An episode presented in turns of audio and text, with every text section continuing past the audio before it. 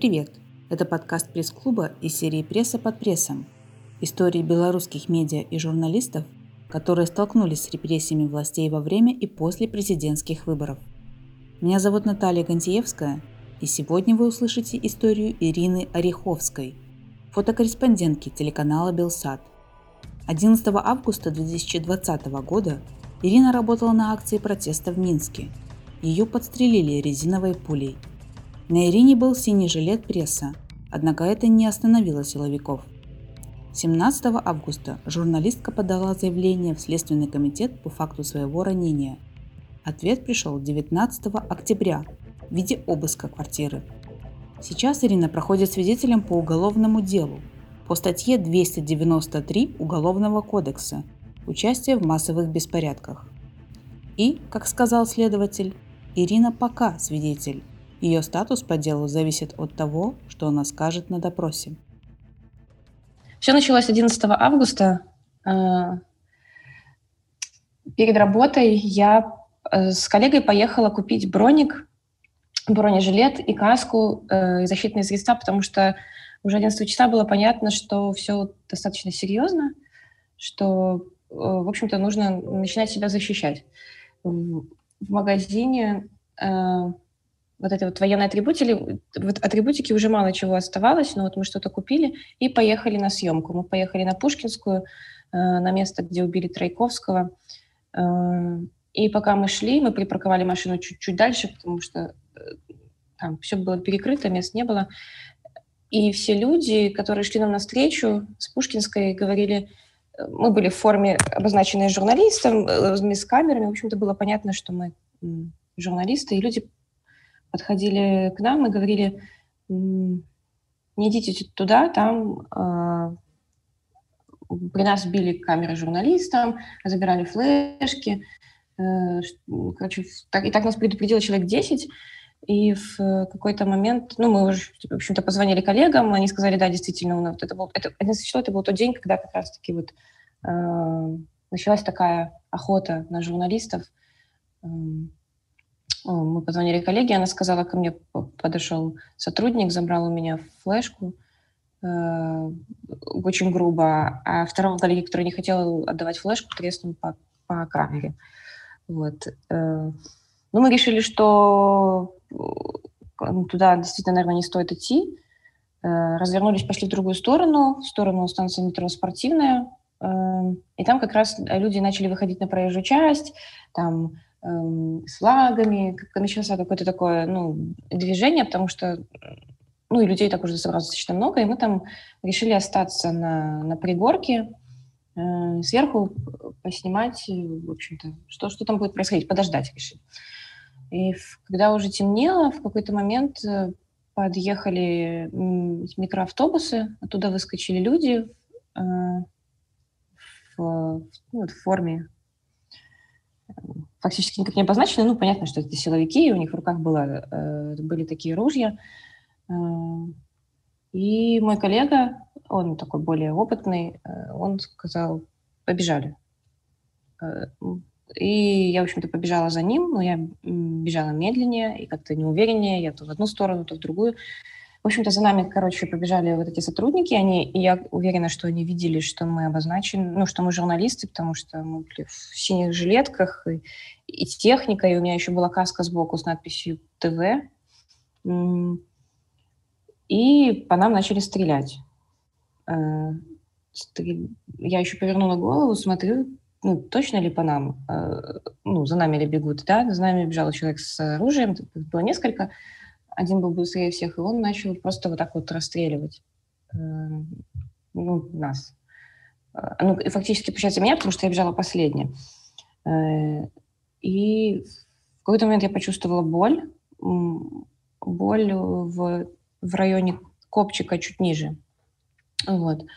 И но я только сказала «Ой!» и побежала дальше. Ну, как-то я... Ну, было больно, но ну, не настолько, чтобы остановиться там и, и все. Я побежала дальше. Моя задача, в общем-то, была убежать, чтобы, чтобы меня еще, еще раз не пострелили. Мы бежали вдоль домов, выглядывали люди, и кричали э, на силовиков, что вы делаете, они журналисты, что вы делаете, тут же бегут, типа, совсем молодые там, люди, там, они ничего же не делали. Э, я вот помню, что я пробегаю очень близко мимо этих людей, они, они возмущены, ничем помочь не могут, и, и... Ну, короче, я бежала до тех пор, пока от нас не отстали. Потом я проверила, есть ли у меня кровь. Ну, просто так наглядно настыла, Э, крови не было. Э, и я поняла, что, в общем-то, эта резиновая пуля прошла мимо, через портфель. В портфеле есть такая дырочка. Э, и у меня еще был такой достаточно большой слой одежды, там это синяя камизелька, там несколько слоев каких-то такой там свитеров, штаны.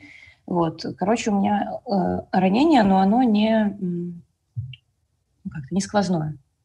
У меня просто такой большой-большой такой этот, большая гематома. Вот. Ну, и после этого мы попробовали выехать, чтобы пере... У нас машина стояла на другой стороне проспекта, и чтобы туда проехать, нам пришлось остановить машину, э, которая нас просто так вот круг повернула, то, что все было оцеплено, мы не могли проехать. Мы сели в машину и попытались выехать в сторону Кольцевой, и там начались уже такие серьезные разгоны. Эм, уже стреляли там э, этими светошумовыми и все. Эм, и мы звонили все время, разговаривали с другими коллегами, чтобы понимать, что происходит. И, и, и в общем-то, мы поняли с той информацией, которую мы собрали, что э, машины сегодня останавливают. Э, не знаю, был бы ли это первый день или, или не, помню. Но смысл такой, что мы поняли, что машины останавливают и досматривают, если им что-то не нравится в телефонах или в машинах, то они э, достают людей, или бьют машину, или забирают людей, или все это вместе. И, э, а, а у нас э, как бы, мы, мы сразу как, как, как бы попались, потому что у нас и камеры, и бронежилеты, и каски, в общем-то, э, и эти жилеты с надписью «пресса». Короче, мы как-то решили э, не кататься по городу, потому что я тогда хотела поехать уже домой. Э, вот. А мы поехали на каменную горку и, и решили переждать там. Припарковали там машину, э, решили переждать, когда откроется, вот, ну, когда все это успокоится. Э, и там люди тоже строили, там люди строили какие-то, начали уже строить какие-то баррикады из мусорок, ну, такие, они выглядели, выглядели так достаточно эпично, там, вазон с цветами на лавке, вот себе вся баррикада. А мы как-то э, поняли, что там на Каменной Горке так, торговый центр, большое это пространство, в общем, там некуда особенно деться. А, и, вы понимаете, что если торговый центр закроют перед нашими, ну, перед нами или, да или вообще, или, и там нас легко найти. Короче, мы э, залезли на крышу ресторана, который там стоял, такой э, 360 Бургер Кинг. Э, 300, в смысле 360 там э, со всех сторон, он такой круглый, крыша круглая, со всех сторон все как бы и видно, и вот. Мы туда как бы залезли. Сейчас э, приехал к нам еще один коллега, мы уже троем оказались, и мы там засели. И там начался действительно такой серьезный разгон. Приехало очень много техники. И, в общем-то, мы поняли, что была наша ошибка, потому что э, мы оттуда не могли вылезти ну, много часов. И там как раз они начали останавливать с кольцевой машины, э, доставать людей и вот делать то, что все то, все то, о чем как бы мы только по телефону услышали. Они там людей избивали, э, стреляли в машину, просто кидали машину, там, четыре полосы, они кидали на третий, забирали человека и уезжали. И машина так вот просто оставалась стоять. Разбитые стекла, там, ну, какая-то просто трешня. Вот. А, ну, и людей, которые, в общем-то, а людей уже не было, они всех быстро зачистили. И, и, и, там, и, и там действительно, я поняла, что такое красный зон, там просто все вокруг нашего этого места, где мы сидели, э, все было оцеплено, было кучу техники, и мы слышали эти команды. Команда, если убрать все маты, звучала э, «затопчите их в землю». Вот. Ну, только, только очень грубо. Вот. И, и мы, в общем-то, решили просто лежать на этой крыше ждать, когда все это, ну, может, они рано или поздно все-таки уедут. И тут над нами э, что-то сверкнуло, и ребята плохо ну, видят, и они говорят, ой, это, наверное, звезда. Это же был август, звездопад. Они говорят, ой, звезда полетела. А мы на крыше лежим. Самое, самое место для романтики. А я очень хорошо вижу, я говорю, не, ребят, это не звезда, это дрон. И вот тогда стало действительно по-настоящему уже... Ну, все время было в тот день страшно, но тогда было, стало просто жутко, потому что я себя почувствовала таким загнанным зверем, э, потому что мы из этой крыши никуда не могли деться. Мы не могли выйти, а если бы они нас сверху э, увидели, то ну, вот это значит, там, один, там одна лестница вход, то это значит, что, ну, ну все, нас бы просто пришли за это, потому что ребята снимали, я уже тогда ничего не снимала, ребята снимали, и я понимала, что вот все. Ну, это катастрофа. Я просто помню, что я хотела стать одним целым с этой крышей. Вот так вот лежим на него, смотрим. Э, и я помню, что вот я все, я хотела просто слиться. Вот, вот я прям чувствовала, что я прям в эту крышу прям вдавливаюсь. Э, ну, а потом дрон улетел. Это дрон был, который, с помощью которого зачищали дворы. Вот. А потом мы лежим, и опять что-то сверкает. И ребята такие, ой, дрон вернулся. Я понимаю, что это была звезда. Вот. Настоящая звезда. И это была такая странная ситуация, что э, э, я только что подстрелили, мне больно, мне страшно, мне еще холодно, я там замерзла на этой крыше. Выбраться некуда, а я лежу и смотрю на звезды на крыше. Э, ну, такая, такой какой-то не знаю, это было что-то такое страшно романтичное. И страшно и романтичное одновременно. Вот. Э, и, в общем-то, мы так пролежали достаточно долго. Э, потом мы поняли, что как-то все затихло, вроде техника стояла, но как-то далеко, и мы решили рискнуть. Э, мы вышли с этой крыши, спустились, идем на парковку, где были припаркованы наши машины.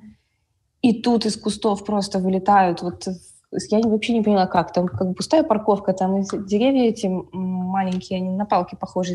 Непонятно откуда вылетают силовики, бегут в нашу сторону, и за этими тоненькими маленькими деревьями, оказывается, прятались люди. И они начали высыпать. То есть силовики бежали за нами, а люди начали высыпать со всех сторон. Ну, какие-то единичные, там, может, человека 3-4. И они уже переключились на, на, бег, на бегающих людей. И, а мы так, ну, мы поняли, что нам как-то опять повезло, в общем-то, мы сели в машину и просто, ну, и уехали уже. Вот. А, а дальше, ну, а дальше у меня поднялась температура, я три дня не, э, ну, не работала, не выходила из дома. А вот эти три дня происходили как раз те события, которые, мне кажется, до сих пор очень многих людей держат. Это когда вот женщины вышли. Вот, вот, вот эти вот события. А я их э, и не читала, мне, мне так плохо было, я ничего этого не видела, не читала. Я почти три дня очнулась, и все говорят, ну все, мы победим, все будет хорошо, а, а я этого не видела, я пропустила, видела только вот, вот этот весь ужас 9, 10, 11. И у меня вот такой скепсис был. И, кстати, до сих пор я чувствую, что это вот я... Мне этого, ну, меня этого нету. Ну что, вот этой части не хватает, потому что все, все, всех, ну, многих людей это до сих пор держит. Все помнят вот эти вдохновляющие моменты, и как, э, как как много они изменили, а у меня их как бы нету. А, вот это... Я просто помню, что я когда про все это думала, потому что мне этого куска очень не хватает.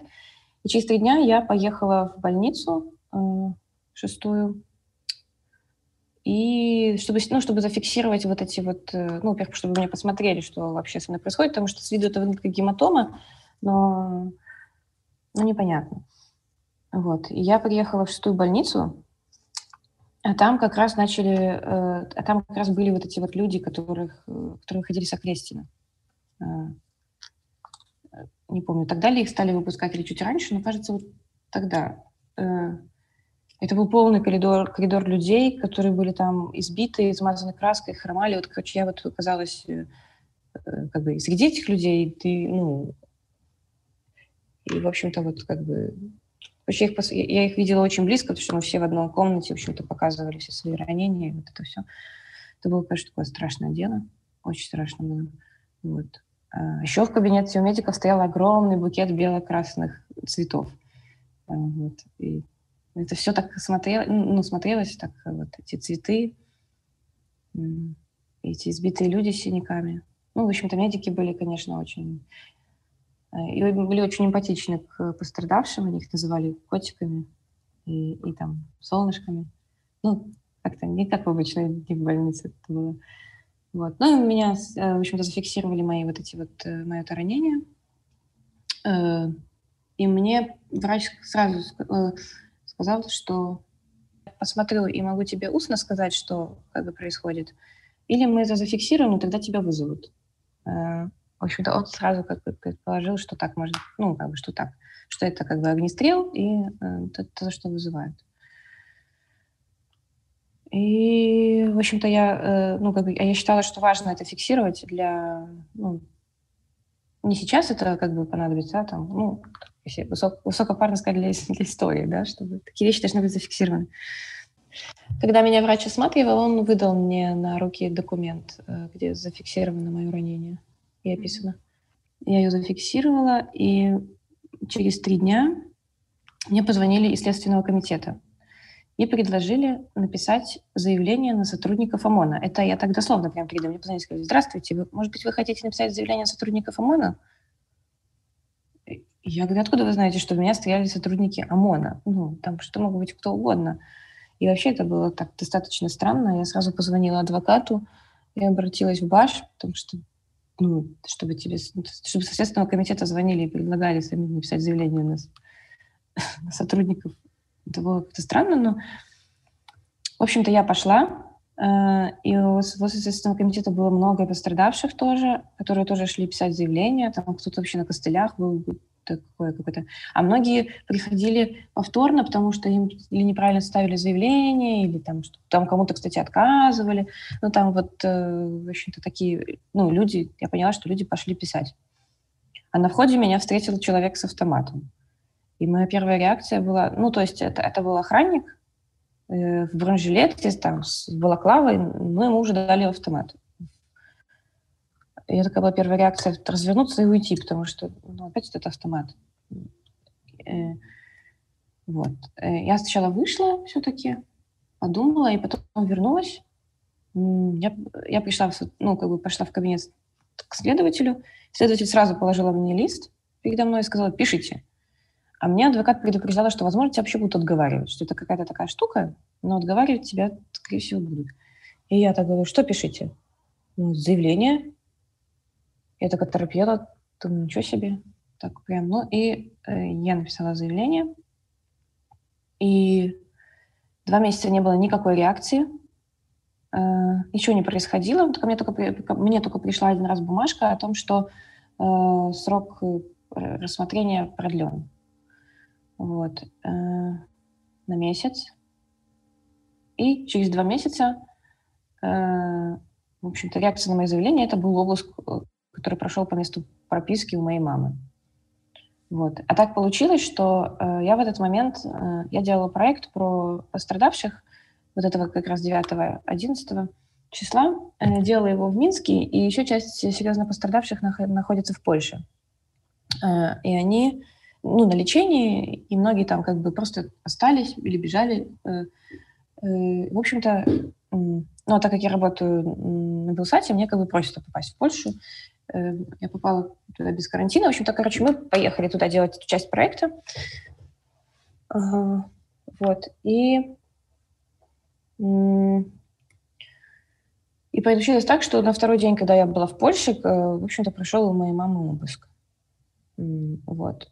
И э, я прохожу свидетелем по 293 статье по всем трем частям. Часть 1, 2 и 3. Это так было написано в документе, который... Э, это было написано в постановление об обыске. Нет, не постановление, а то, что... Да, ну вот в этом документе. Но, в принципе, как бы самого постановления об обыске маме не оставили, то, то, то есть э,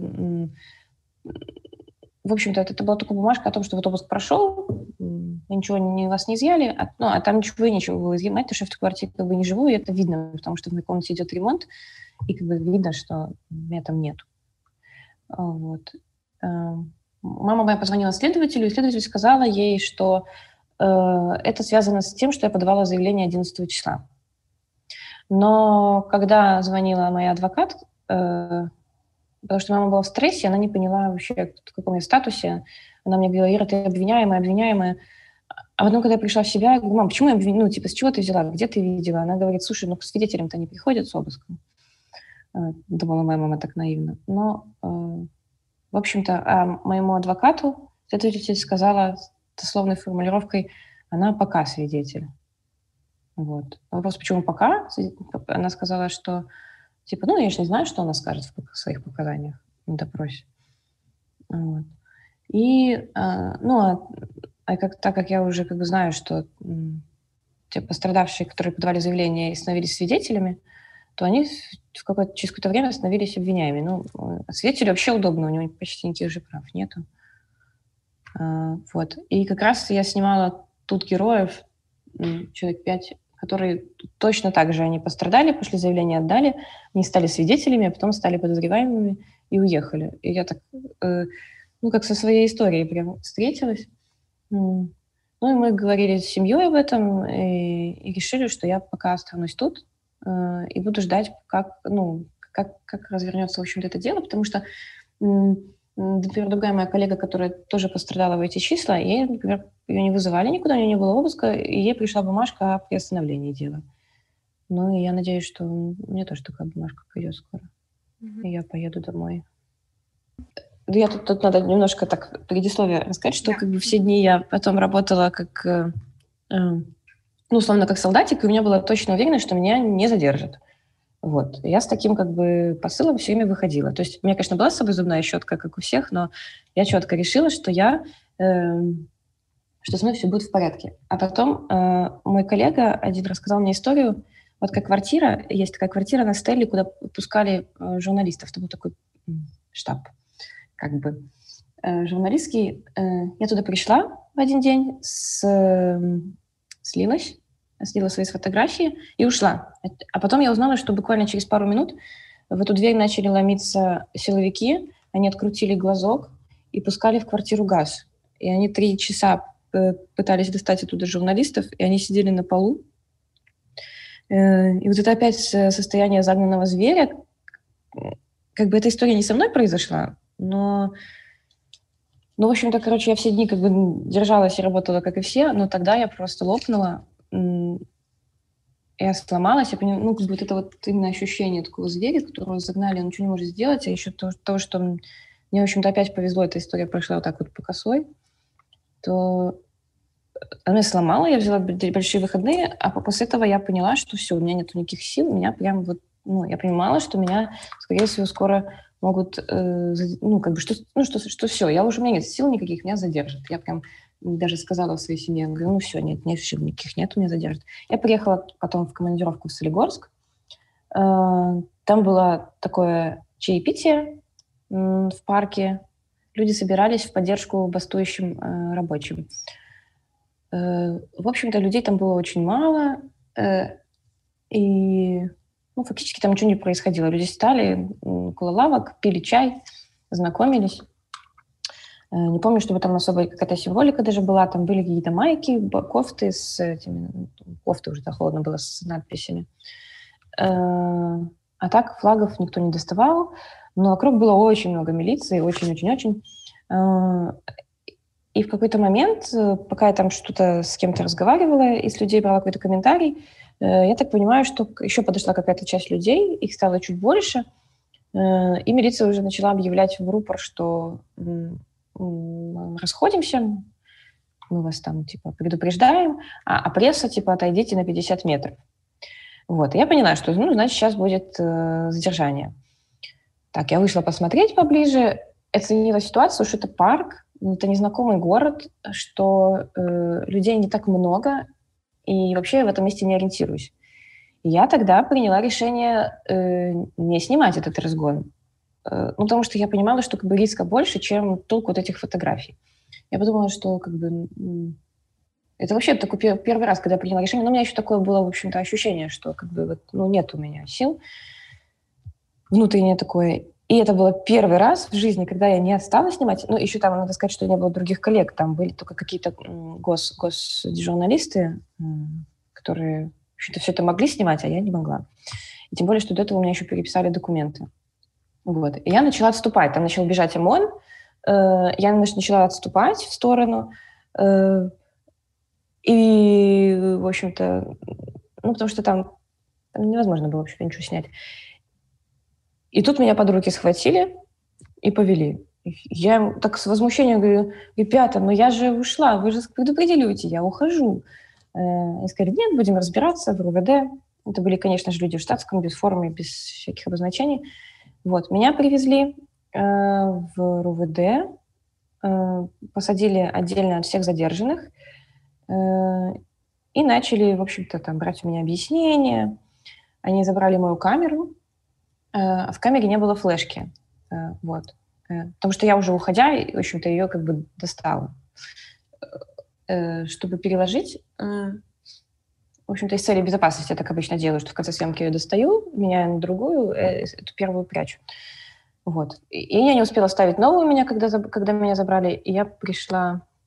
Ой, я пришла, господи. И они мне забрали камеру, и я на коридоре слышала два часа, как они разбираются, почему в моей камере нету флешки. А там, когда камеру включаешь, там пишет «no, no cards». В общем-то, и они два часа разбирались, и я боялась, что они разозлятся еще больше, что-нибудь там натворят с камерой или, или это все не перепадет. И я каждый раз вставала, подходила к двери и говорю, может быть, я могу вам помочь? Потому что я уже была готова отдать им эту флешку. Там на ней все равно ничего толком толкового нету. В общем-то, в какой-то момент они подошли и сказали, Ирина Геннадьевна, скажите, пожалуйста, где фотографии? Вот. Я говорю, у меня в кармане. Они говорят, дайте, пожалуйста. Я говорю, давайте. Отдала им э, фотографии. И у меня такая нестандартная большая флешка. И они еще полчаса не знали, как ее вставить в камеру. Э, вот. В общем-то, в РУВД мне состав, составили мне объяснительную, и, в, и через где-то часа четыре меня отпустили. Вот это мне просто страшно повезло. Но это видно, потому что регион, а, а я из Минска, и они так, ну, как бы не сообразили. Ну да. Но я считаю, что мне все время как-то катастрофически везет. Что когда меня стреляли, я была в бронике, и, и оно поп- не попало по жизненно важным там, органам, а попало в такое, в общем-то, ну, условно безопасное место. Э, что я несколько раз уходила с тех мест, где потом происходил какой-то ужас, что меня отпустили, когда задержали, ну и с этим обыском э, это вообще надо так повести, что я уехала в этот момент в другую страну мне, короче, все время как-то везет. Если вообще можно сказать, везет в такой ситуации, но, в общем-то, везет. Вы слушали подкаст из серии «Пресса под прессом». И пока белорусских журналистов продолжают преследовать за то, что они делают свою работу, мы продолжаем собирать свидетельства –